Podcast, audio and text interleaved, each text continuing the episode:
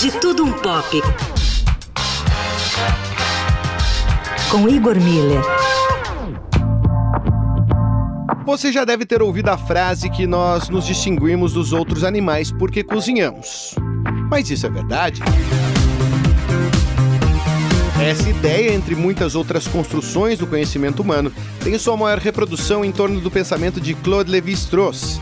Em sua obra famosa, Cru e o Cozido, ele estabeleceu essa divisão entre nós e as outras espécies do mundo animal.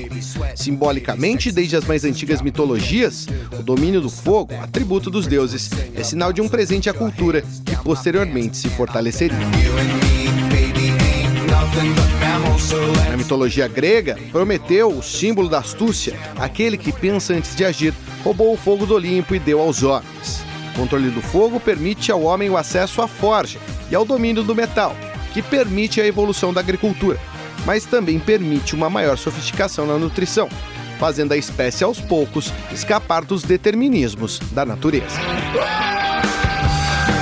Do plano simbólico ao plano científico, o acesso aos alimentos cozidos abriu uma série de benefícios que, no longo prazo, tornaram a espécie humana mais capaz de ocupar os espaços mais inóspitos da crosta terrestre cozimento dos alimentos permitiu um melhor aproveitamento de proteínas e calorias, fazendo aos poucos o homem evoluir, a ponto de ter a maior relação entre cérebro e corpo dos animais. Os alimentos cozidos fizeram o homem economizar cerca de 12% da energia que costumava consumir para digerir a comida, além de tornar o hábito da alimentação mais prático, gerando a predileção e a história da culinária, através do ato primordial de se levar a comida ao fogo.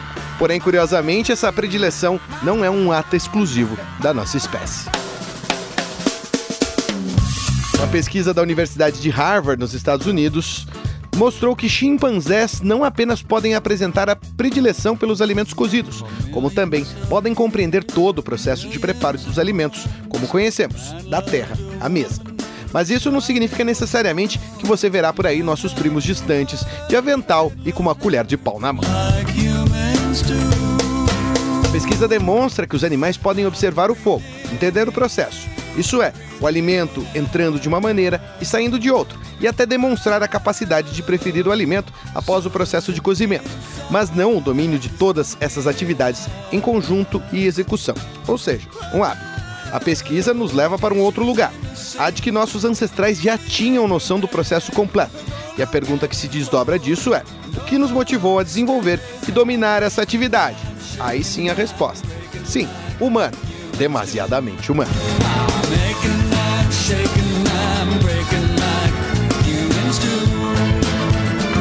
Os trabalhos técnicos de Afrânio Vanderlei e Gormila falando um pouco de tudo, de tudo um pouco.